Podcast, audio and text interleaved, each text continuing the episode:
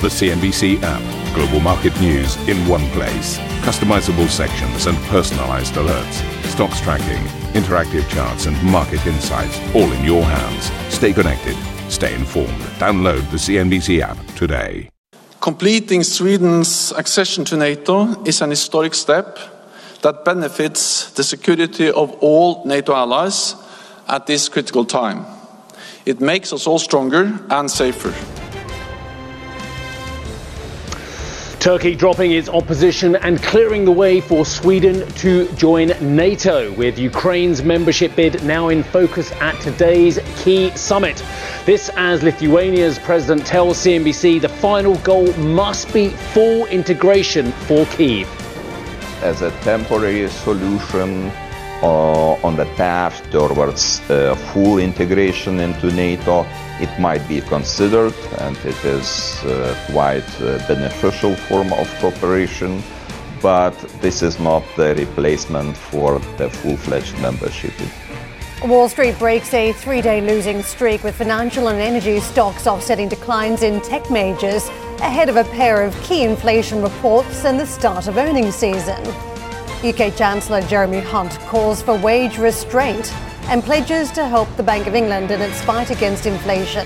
As the central bank's governor says, salary increases are contributing to the issue. The interaction of above target headline inflation with labour market tightness and demand pressure in the economy has made underlying developments in goods and services price inflation more sticky than was previously expected. Both price and wage increases at current rates are not consistent with the inflation target. And the two main candidates to be Spain's next prime minister trade barbs in a televised debate ahead of the country's snap election this month, with incumbent Pedro Sanchez defending his track record while acknowledging missteps. What I say to you and what I say to the Spanish people is that I'm not perfect and I don't aspire to be. I have committed mistakes. I've had a very difficult mandate. We faced a pandemic and now war on the doorstep of Europe.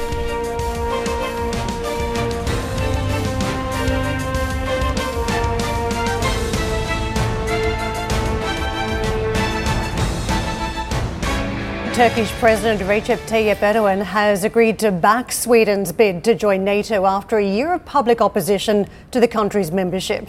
The two countries pledged to work closely together on counter-terrorism coordination. Erdogan's about turn came after he earlier said his backing was contingent on Turkey being accepted into the European Union. NATO Secretary General Jens Stoltenberg hailed Turkey's move to accept Sweden as a new member, adding it will strengthen the alliance. This is an historic day because we have a clear commitment by Turkey to submit the ratification uh, documents uh, to uh, the Grand National Assembly and to work closely with the Assembly to ensure ratification. And then it's historic also because we have uh, uh, Sweden committing so clearly uh, to uh, step up further the fight against terrorism, working closely with Turkey, and NATO also announcing what more we will do in our fight against terrorism and strengthening what we do together as allies, uh, also when it comes to investments and, and, and uh, trade in, in military equipment. So that package makes it an historic day. US President Joe Biden will reportedly meet with his Ukrainian counterpart in Vilnius tomorrow after President Zelensky earlier said there would be no point attending if Ukraine did not get a clear signal about its own NATO accession. Speaking overnight, Zelensky made a final push to persuade leaders to allow Ukraine to join the alliance. Ukraine is on the eve of Vilnius, the NATO summit, which could be exactly what our country, the entire alliance, and global security need. We are working extremely hard these days, even more actively than ever. And although this work is almost 100% behind the scenes, it is no less important than any public work. Everyone understands everything, every leader, every state. Even if different positions are voiced, it is still clear that Ukraine deserves to be in the alliance. Not now, there is a war, but we need a clear signal, and we need this signal right now. Well, Steve is in Vilnius, as you can see. And Steve, we've seen a major progression now as Sweden is on course to join NATO. But it seems as though Turkey has put a price on its support, which is EU membership. And this is something that's been frozen for many, many years, effectively a hurdle that is just too high for Turkey to clear.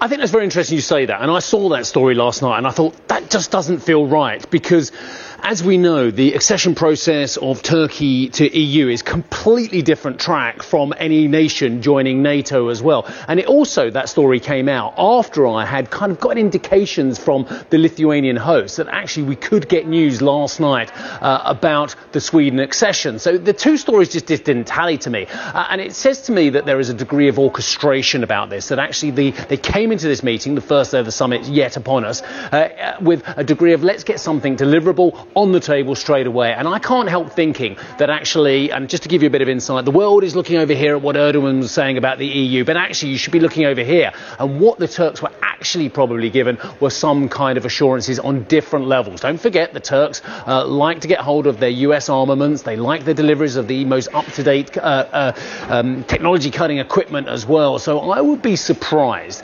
if the deal, if there is one, and bear in mind it's got to go ratified through the parliament in Turkey, which is controlled, of course, uh, by Erdogan's party. I would be surprised if ultimately it is about the EU. I think it's possibly more about the relationship with the United States, the relationship with other NATO members as well. That's just my hunch on that one as well. But as I say, I got a strong indication on, on a few issues and very important issues last night uh, from the hosts here, uh, Lithuania. And, and again, the most staggering thing about where I'm standing here now is I'm fully on the eastern flank. We are only, wait for it, 30 kilometers away from Belarus. Belarus now has Wagner fighters with asylum in there, so potentially 30 kilometres away from Wagner fighters, which is making people up and down the Baltics, from Estonia to Latvia to Lithuania here, uh, mildly nervous. So actually having now uh, potentially the completion of the so-called uh, NATO lake, i.e. from uh, Finland to Sweden, with Norway, the Danes, the Poles, the Germans, uh, and the Baltic nations, very, very interesting, um, and will continue to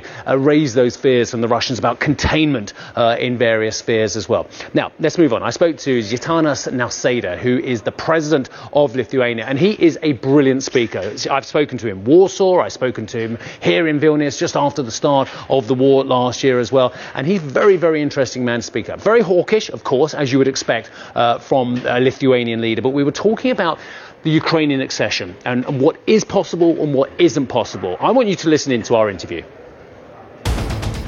I think it's achievable uh, goal, and this is very important goal too.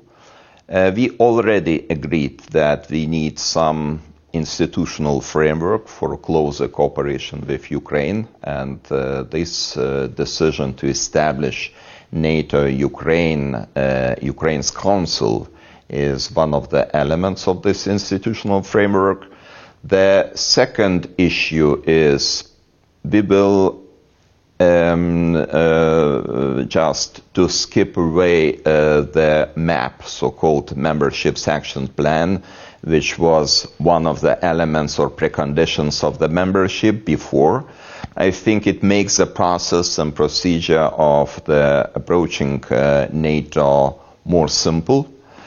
And uh, I think we will have very um, significant packages of support coming from different countries, and many countries bring the additional uh, packages of support to Vilnius in their port- portfolio, and I think this is an important element of our support too, because Ukraine needs political signal, but uh, Ukraine needs also practical support, and uh, I think this support will be granted.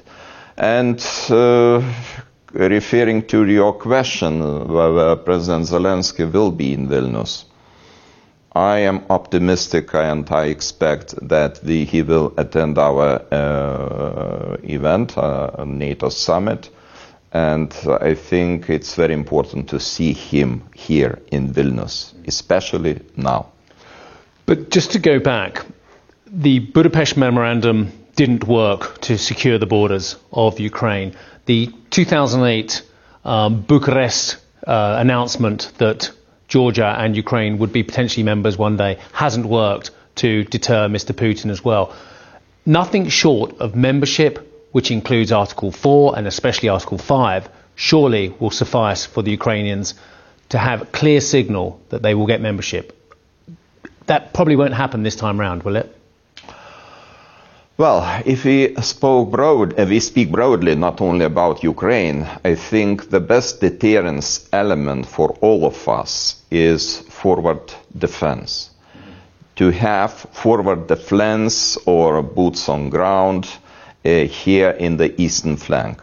Regarding Ukraine, yes, probably we missed some opportunities to uh, strengthen the deterrence element regarding Ukraine in the past. And probably I would refer to the Crimea occupation in 2014.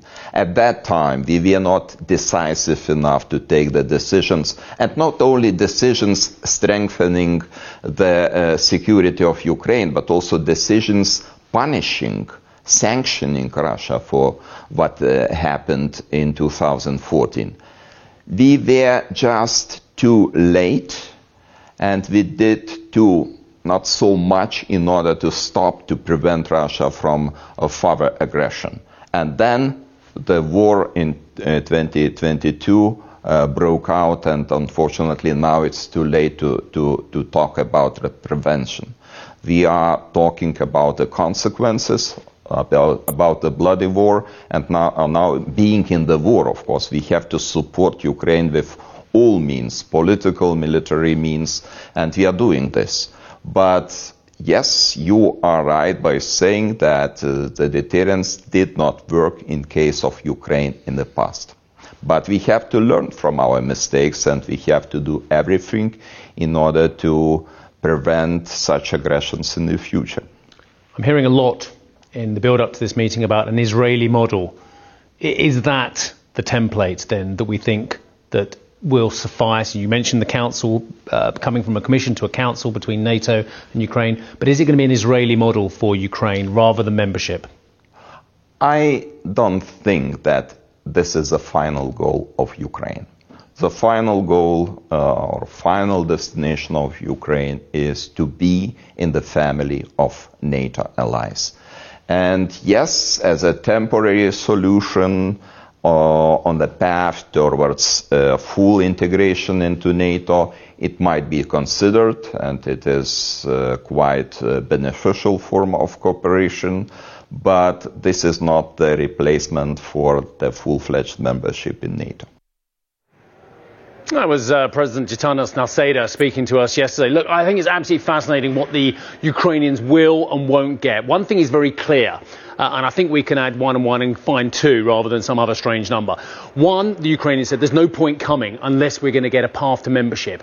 But two, Zelensky is coming to this meeting. We pretty much know that as a fact now. So three, or uh, one plus one equaling two, the answer must be the fact that he's going to get something which will satiate uh, their demands towards full membership. They're not going to get a path to full membership seems to be the understanding just yet this time around, but clear indications on security guarantees, enhanced security guarantees akin to something that the US provides for Israel uh, on a decade by, decade by decade basis, I think could really be on the cards. We're talking about intelligence sharing, we're talking about military support, training, uh, more munitions, infrastructure support, etc., etc. as well. So it's very, very interesting to see what Zelensky will get delivered to him this time around. Because uh, in advance of this, we've also been hearing about this so-called map, the acronym, the Membership Action Plan, and actually that being taken away. And what a map is, is actually these are the things you have to do in order to become members. And what we're saying is, okay, you're not necessarily going to get the agreement to become a member this time round, but you're going to get a vast amount of security guarantees.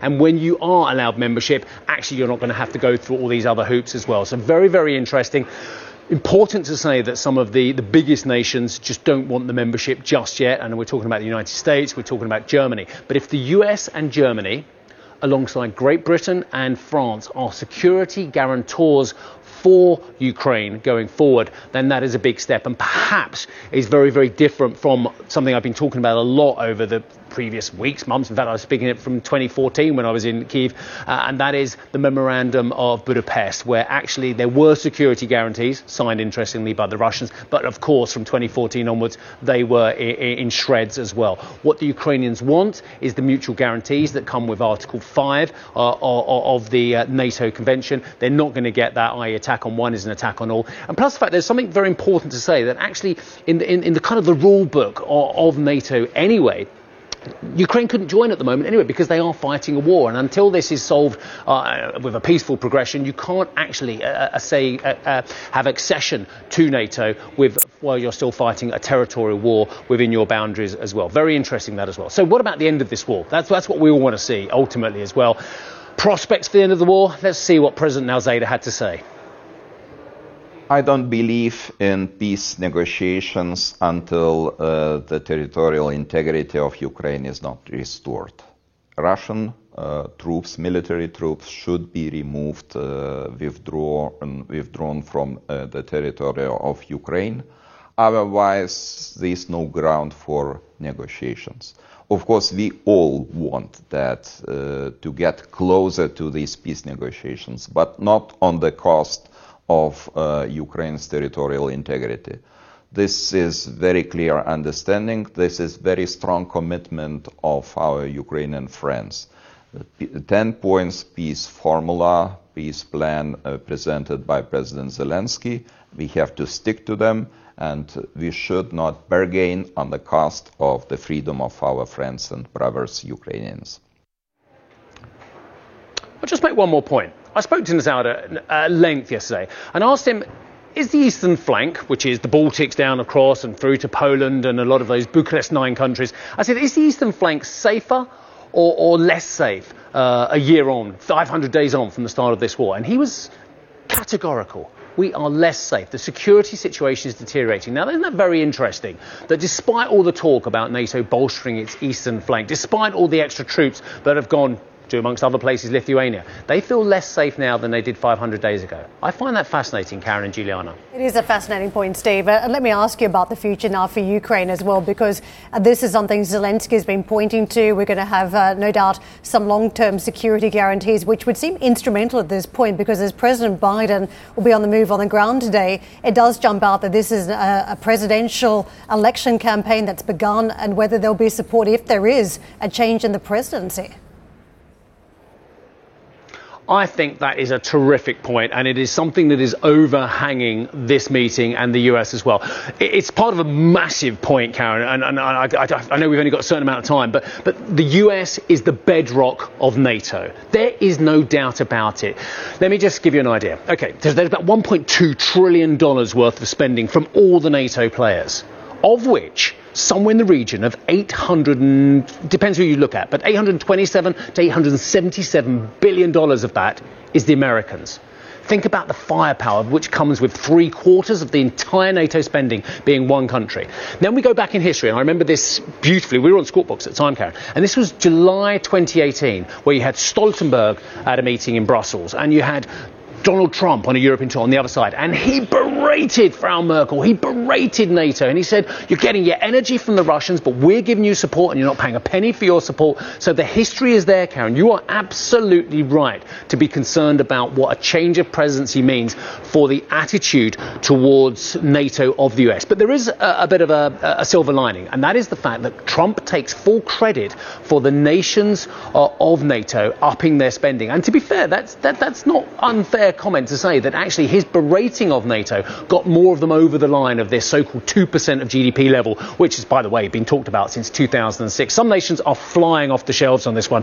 The, the uh, Poles, for instance, they've really taken their security stunningly seriously. They've gone up to 3 to 4% as well. The Germans, they're moving slowly. Really interesting comments from the Nausėda and the Germans. Just don't push them too quickly. They've changed their mindset of decades. Just, just don't push them too quick. They are moving because, of course, Scholz has talked about 200 billion, 100 billion euros of extra spending, getting over the 2% level, but they're taking it very slowly at the moment as well. But the Germans are moving on their defence commitments as well. So I take your point about change of presidency, but don't forget, Trump already sees that he's had a win on that front as well. So maybe there's been a bit of a shift on his attitude uh, to NATO as well. One more point on this one. Let's just chuck Macron into this one as well. He too has some very strong views on where NATO goes next as well. Don't forget, he was the one who called it brain dead uh, a couple of years ago, uh, and now, of course, uh, sees it with a lot more focus. Focused on the North Atlantic, not on NATO expansion in Asia. And that's another conversation for another day.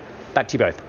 So much to think about, Steve. Um, fantastic coverage to kick off the morning, to say the least. Coming up on today's show, we're going to have much more from NATO throughout the morning, including Secretary General Jens Stoltenberg's special address at 8 o'clock CET. We'll also speak to the CEO of Accenture in Europe, Jean-Marc Ollagnier, about Europe's tech deficit and what business leaders here can do to close the gap with their U.S. counterparts.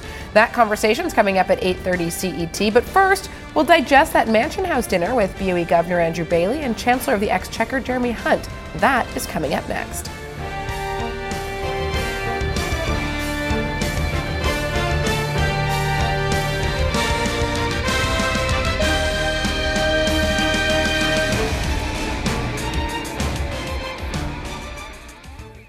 Listen to CNBC's Beyond the Valley, the podcast that explores the biggest tech news from across the globe. Join me, Arjun Kharpal. And me, Tom Chitty, every week as we bring you insights into the top stories, unpack the latest trends, and find out where the industry is headed. Now available on Spotify, Apple Music, and Google Podcasts.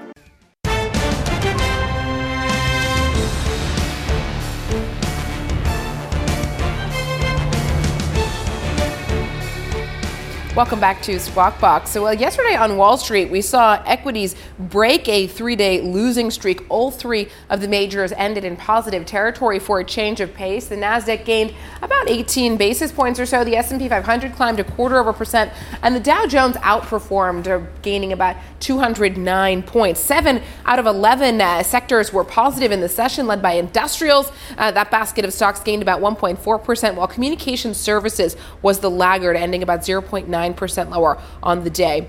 In terms of treasury markets, here's where things stand right now. We've got yields lower across the board. Uh, investors in bond markets, uh, no doubt, waiting for the U.S. CPI print tomorrow for some more insight into the direction of travel and the pace of travel for the Federal Reserve. Uh, U.S. 10 year yield trading right now below the 4% mark. We've gone down to about 3.99%.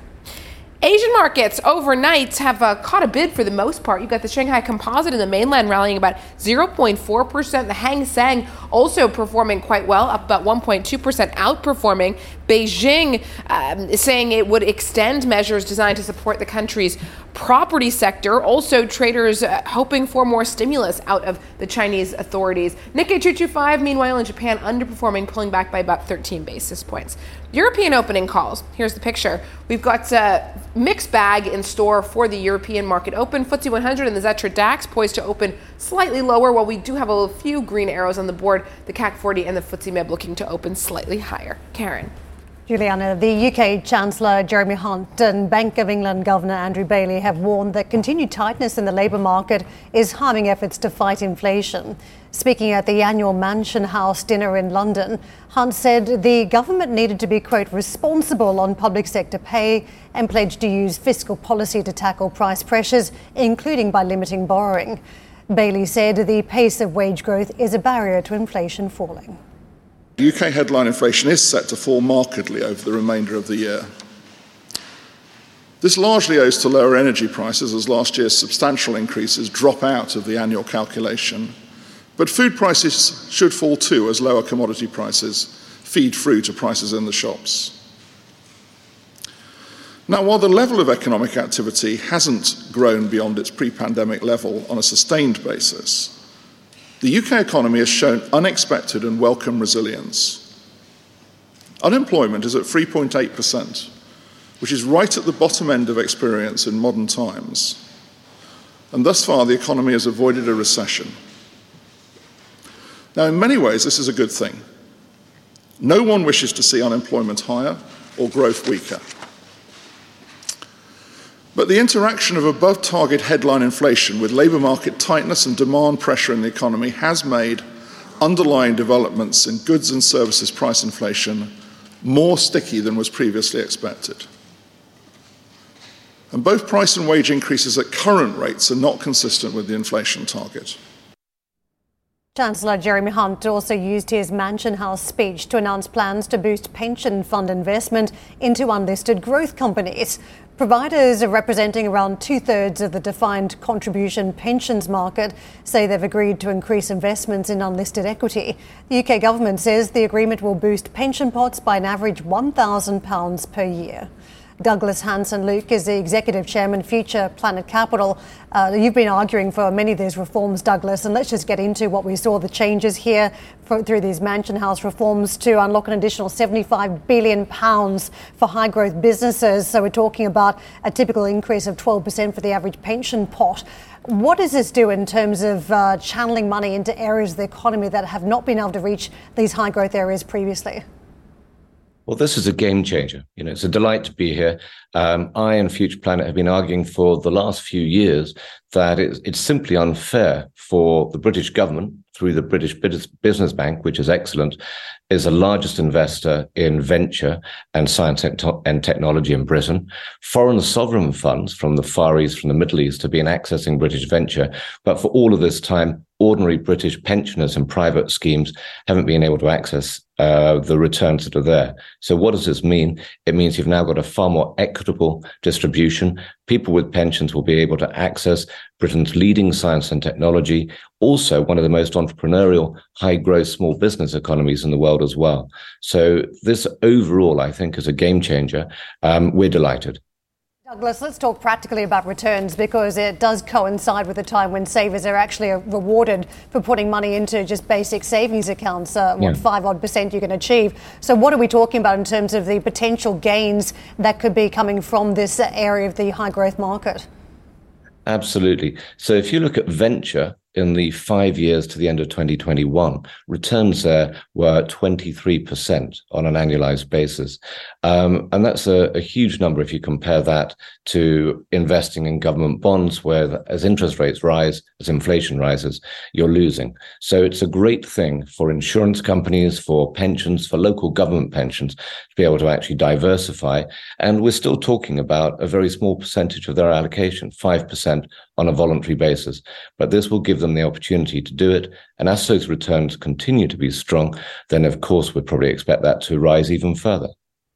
Let me pick up on one key word there, Douglas, and that's voluntary. The Chancellor has not opted for any kind of mandatory scheme when it comes to these investments.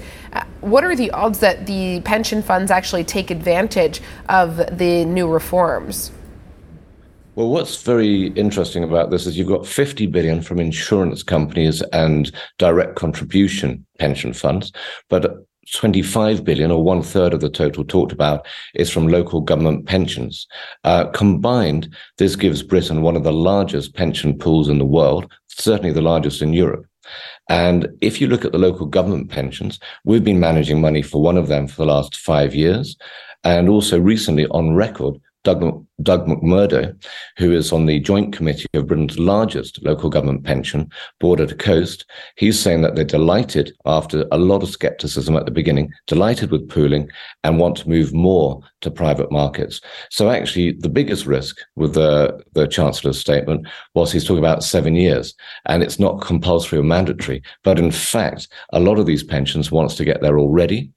And we ourselves, with Timpson, one of Britain's largest and most loved sustainable retail groups, are launching with their plan uh, a concrete bid for a government mandate for 250 million pounds right now. So things are happening. Is there any reason why the UK can't uh, have super funds like we've seen in Canada, for example? Is there anything to prevent that in the future? The answer is we're getting there. It's been a little bit slow. Uh, pooling of pensions was first discussed um, over 10 years ago, but it's actually happening. So the pooled pensions in Britain uh, are now actually at a, a, size just under a trillion dollars um, in a very small number, and that can grow as well. So I think that will actually happen. The pension funds, as I just mentioned, the largest one one of their official uh, leaders, has uh, stated that they view pooling as a success. So I think that will continue. Um, but remember that two thirds of this money is going to come from private pension groups and from insurance companies.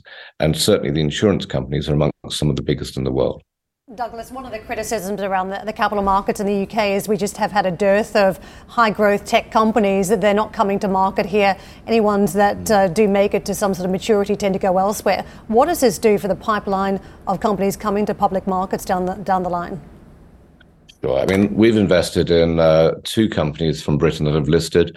One, Oxford Nanopore. Um, you know, one of our team members invested in that. It listed in London, um, and there was a lot of talk about a great British biotech going there. We also invested in Vaccitech, the company behind the Oxford vaccine, which invested in Nasdaq. There's swings and roundabouts. If you invest uh, and list on Nasdaq, you're one of tens of thousands. So it's a very developed ecosystem but you're not necessarily going to stand out. So I think if in the UK, the London Stock Exchange and the city can work on the ecosystem, make sure that the, the research is there, the standards, the regulations match those of NASDAQ, then the companies that list here will benefit from the increased focus on them. So it needs to be done in parallel. Thank you for listening to Squawk Box Europe Express. For more market moving news, you can head to CNBC.com. Or join us again on the show with Geoff Cutmore, Steve Sedgwick, and Karen Tso, weekdays on CNBC.